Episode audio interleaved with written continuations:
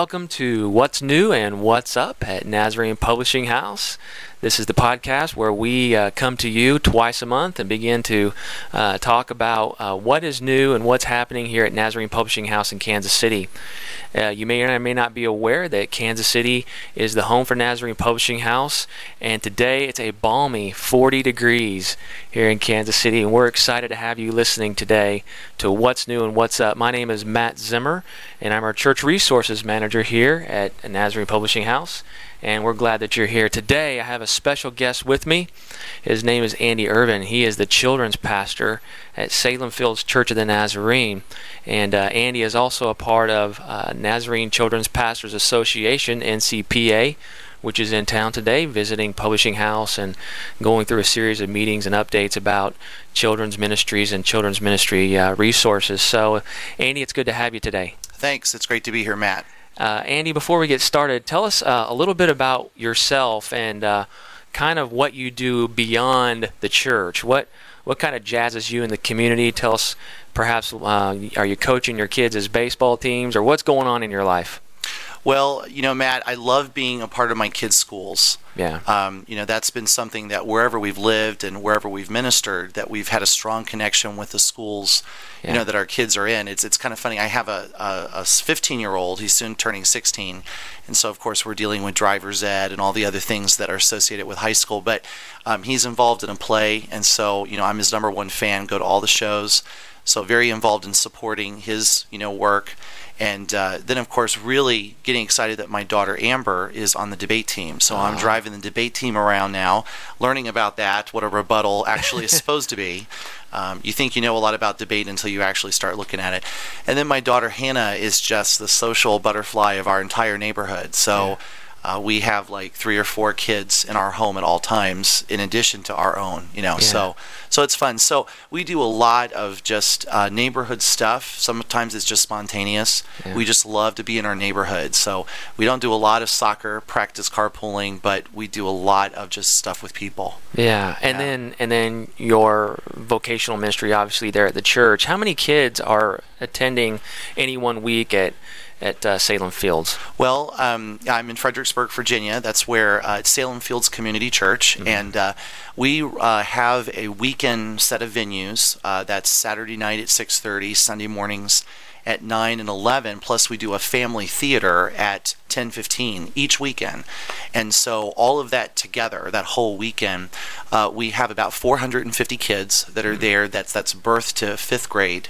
And they come through with their parents and grandparents and they're just part of the church. And so uh, myself and a children's ministry team uh, you know we yeah. have about 100 volunteers that uh, some are every weekend some are monthly some rotate. You know there's it's like all of that together but if you have everybody on a roster um, that's about 100. And so we, we've discovered that everything that we do must be involved team. Mm-hmm. That has been not just a survival mode, but a way to really develop relationships you know through that so it's it's really fun yeah. i'm the i'm the lead children's pastor there so i oversee all of that and i just have a blast we have a great time because we do things just just crazy sometimes. We, we love crazy at our church. Mm. And so we have um, things like, you know, in the fall, we'll do outreach events like Trunk and Treat, where we have a giant tailgate party out in the church parking lot. Mm-hmm. And uh, everybody comes from the community there. Plus, we do um, ongoing connections with the community like uh, Go Saturdays,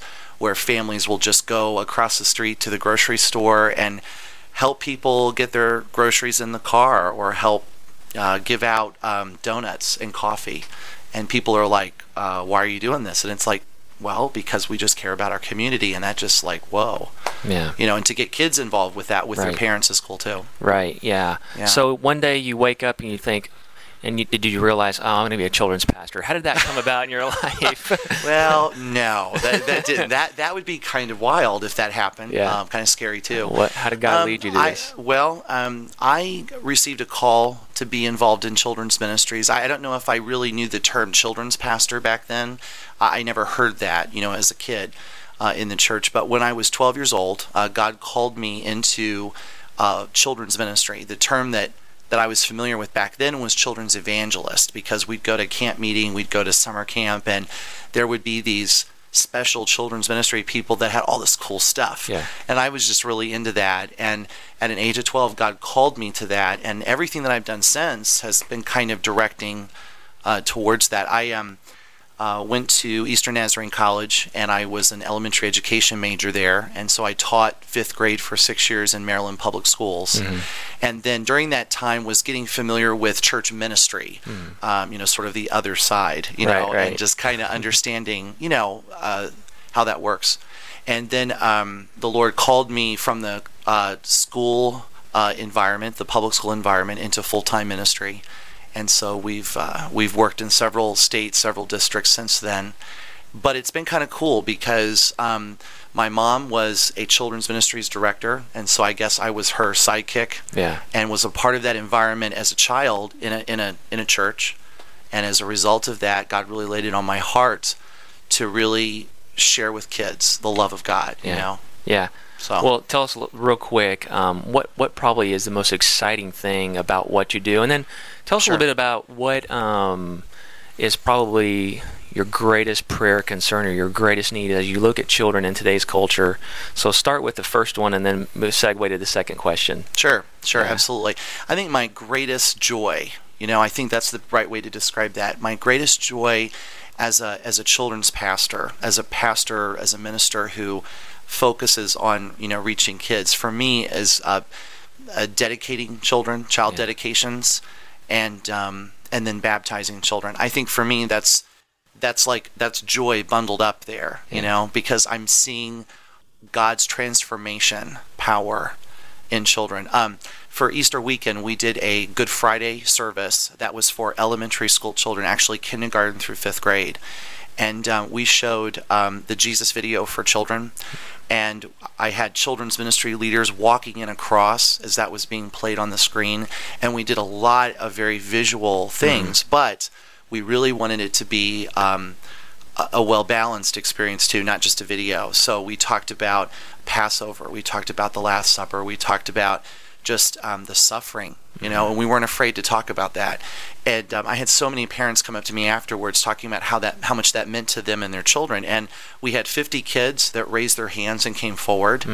And there's a variety of things there. You know, sometimes with kids you you have to use a lot of different ways to describe that, from tummy ache to salvation to recommitment. You know, Right. um, but two girls stood up in a um, a, a public service uh, last weekend, the week later, and they stood up and identified themselves as new believers publicly in front of everyone. And so that to me is just great joy to see that transformation occurring. you know, it makes it all worthwhile. Now, the greatest challenge, you know, I don't care how small or large your church is. I don't think that size is really the issue because kids are kids. Mm-hmm. So we're dealing with the same issues in every context in our church today. I think the greatest challenge is that we have a lot of children that have so much access to technology and information, mm. but they don't have enough people around them to help them to understand that. Right. And so, you know, that I think is our greatest challenge in the church that we do not want to take the place of parents. Children's ministry should not take the place of parenting, Right. but we've got to find new ways to partner with parents or single parents or grandparents or uncles and aunts to partner with them to help those adults become the spiritual directors, to become the spiritual leaders for those children so that so that we can as George Barna would say we can produce these spiritual champions in our in our communities and in our churches. So you're in a nonstop kind of effort to attach adults with children on that Absolutely. journey. That's awesome. Absolutely. Everything that I do um, in my ministry at Fredericksburg Salem Fields is is continually building teams, hmm. and that's sometimes that's adult teams, you know, but sometimes that's adult and kid teams. Sometimes what's this has been really cool is now we're seeing that now that we have this 45 minute family service hmm. that's that's separate from everything else we do. So there's no excuses not to come. We, we, we got that straightened out first. During that 45 minutes, there are parents and kids learning at the same time, getting the same experience. And so that experience is turning into transformation.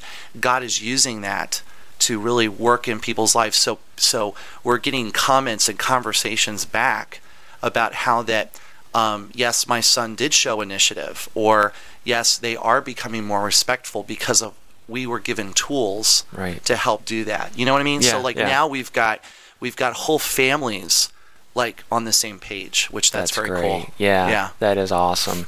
Well, hey, we're going to switch gears here, and uh, you're here obviously to have meetings through uh, organization called Nazarene Children's Pastors Association, and you are the president, chairman, Chairman. yeah, chairman, guru. No, uh, tell us a little bit about NCPA, Sure. and then uh, also tell us a little bit about Ignite, the Ignite conference, which is the NCPA conference uh, coming up, I believe, in October of this year. Right.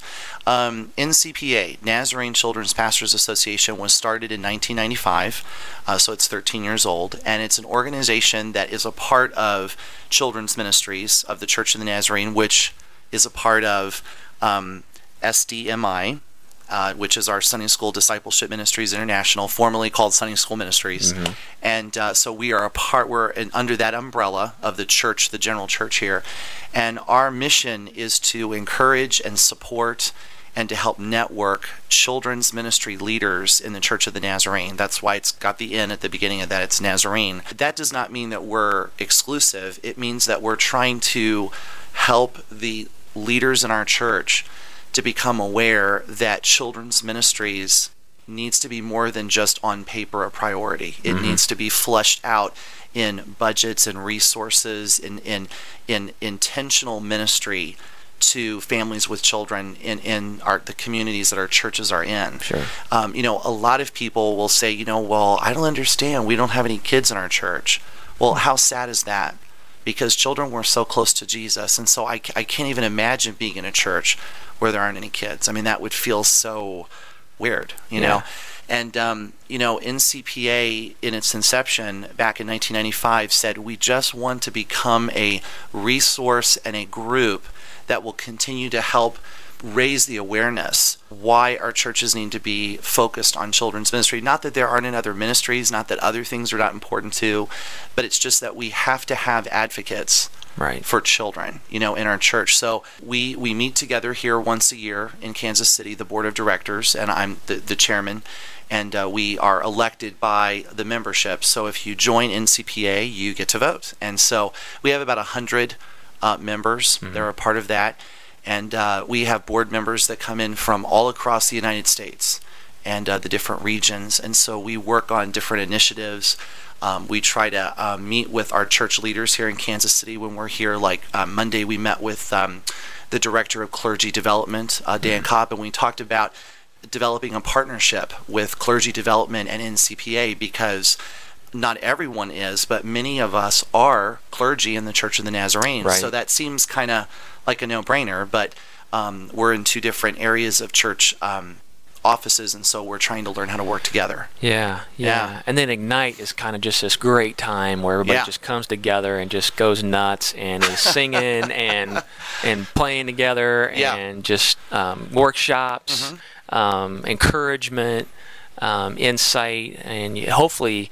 Uh, the children's pastors and children's workers will walk away with kind of those golden nuggets. Hey, wow, I, I talked to so and so and I learned this, or I heard this in this seminar. And that's kind of what it is. Tell us about when it is and how they can possibly sign up and all Sure. that kind of thing. Sure. Well, Ignite is our Nazarene Children's Pastors Leadership Summit.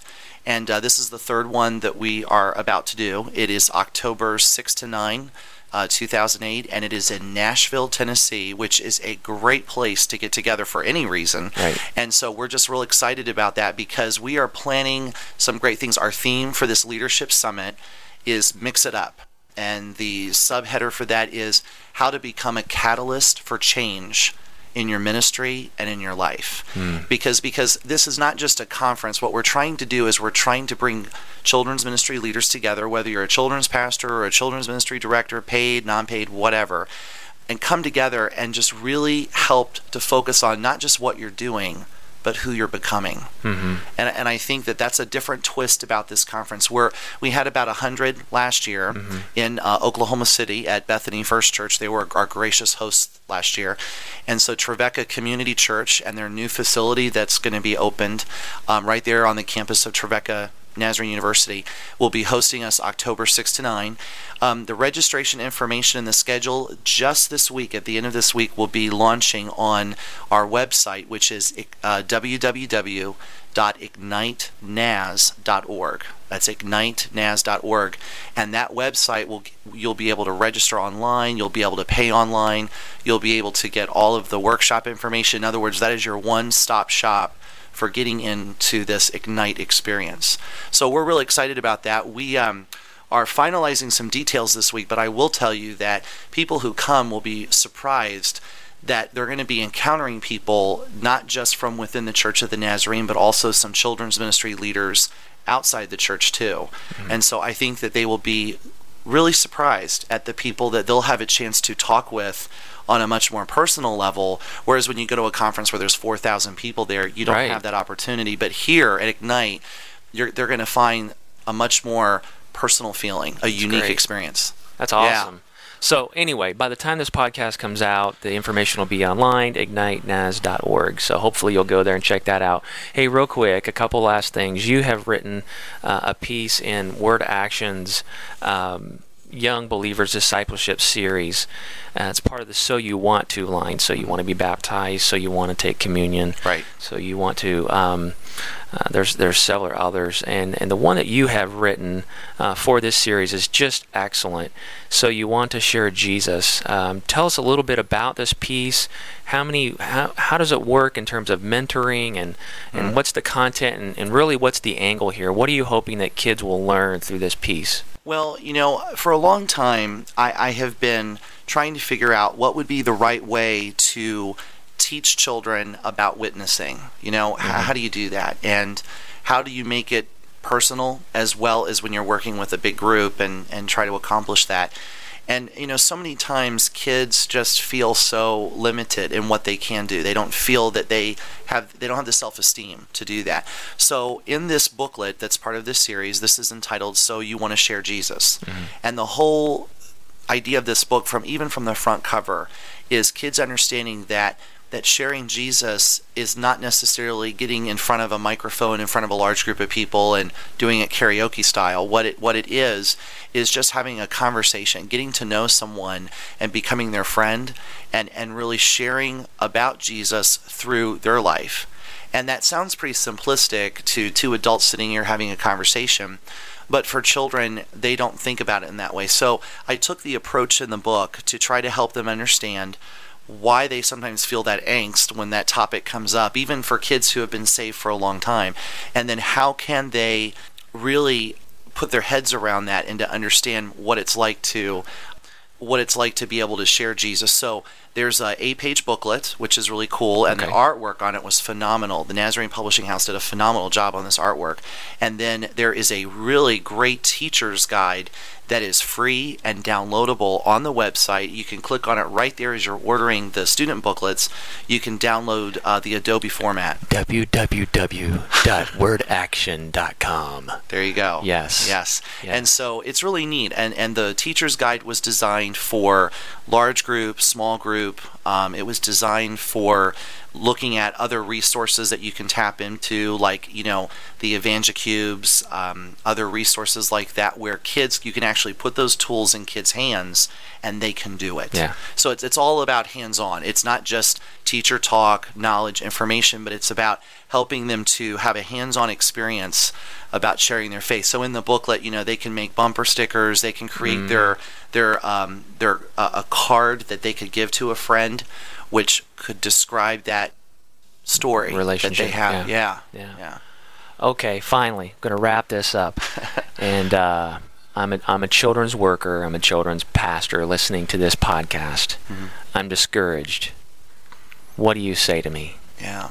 Well, I bet you are because every weekend you're extending this huge amount of energy. I mean, you're really you're really giving. Yeah. Um, you paid at the office, you know. right. And so every Monday, you probably are asking yourself, "Do I do I really want to do this?" and so I, I, have a whole file of, of resignations that I've never yeah, sent. Yeah, yeah. The the answer that I have there, it might sound really simple and, and maybe too cliche. I hope it's not. But my answer to that is you've got to develop something outside of your ministry that really provides um, relationships and almost a level of intimacy Mm-hmm. uh, with a small group, with a group of people that that that don't maybe are not involved in your children's ministry, but that, that you can just be real with them. You can do life with them. Yeah. Uh, recently, I joined a small group at our church, and this is totally separate from anything that I do in children's ministry. And they let me just be, you know, one of the people. Yep, they let yep. me just be Andy, not Pastor Andy or you know staff member. That's great. Just me, and and I can I can laugh with them. I can just you know just kind of hang out. But but I would encourage them to not be afraid to do that because a lot of times children's ministry leaders they're so passionate about what they do that they don't realize that there's another side to passion and that can get kind of messy and i think that when we're the most discouraged is when we're tired Yeah. and we feel alone Yeah. so my encouragement is um, to join an organization like ncpa and get networked but even right there in your church find a friend find someone that you can get to know and just start doing life with them outside of the stuff That's good. That's Yeah. good.